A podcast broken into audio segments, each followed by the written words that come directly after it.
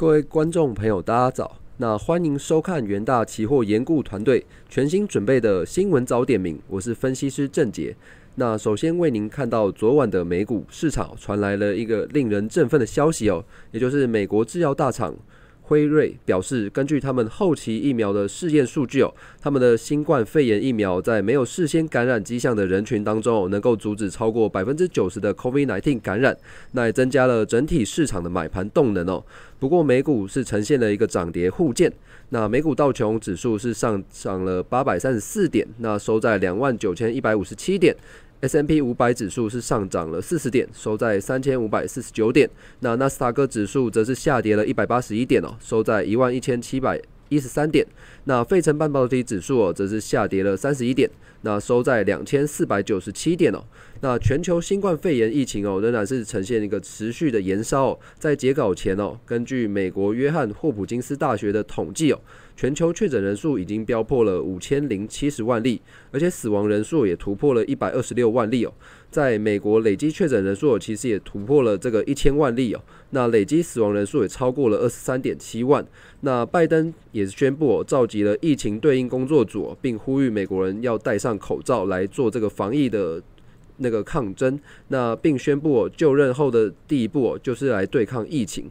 那在外汇的市场，我们来看到这个新冠肺炎疫苗其实有所进展哦，那也提振市场对于全球经济和世界贸易的信心。那此外，各界也认为哦，在拜登的主政之下哦，美国将采取这个稳定的政策哦，以支撑这个国际贸易，使得这个先前受到青睐的避险货币日元是呈现一个大幅的回落，而美元则是呈现一个升值的表现。那在能源的市场部分哦，受到新冠疫苗正面的消息推动，在原油期货的价格哦，是呈现一个飙升。那 WTI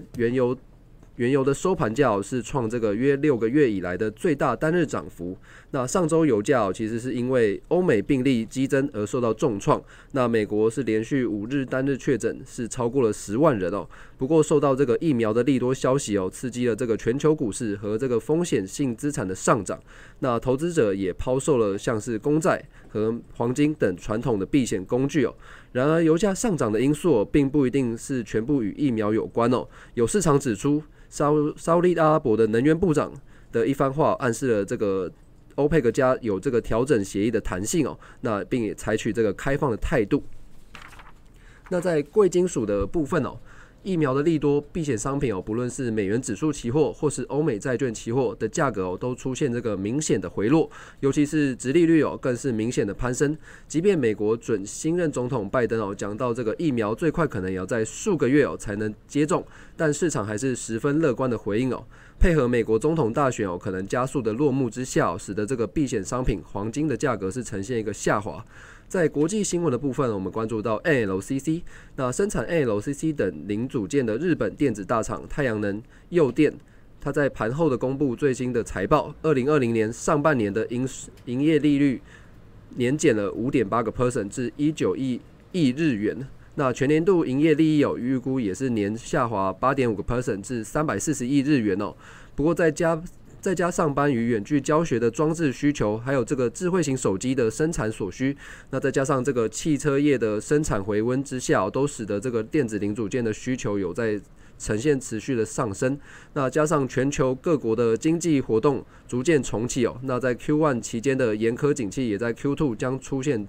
逐步的回升。那另外我们关注到这个波音的公司的非法补贴哦，世界贸易组织 WTO 正式批准了欧盟对于这个美国每年价值约40亿美元的出口产品加征关税，那以报复美国对波音的非法补贴。那欧盟公布哦，与波音的补贴纠纷相关的每商品哦，实施这个报复性的清单，那包括美国的飞机实施了 15% 的关税，那烟草、坚果、烈酒等其他的美苏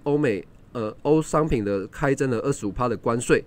那么市场也关注到这个中美议题中人民币的表现哦。昨晚人民币对美元的汇率是收在这个28个月的高点哦。市场认为哦，拜登担任总统可能意味着美中在外交及贸易政策的不确定性降低，并且认为他们不太可能再重启这个贸易战，是过去2年人民币受压的主要原因。那高盛也认为哦，在拜登当选总统之后，会采取不同的态度来应对美中关系。因此上调对人民币升值的预期同时也看坏美元后市的走势。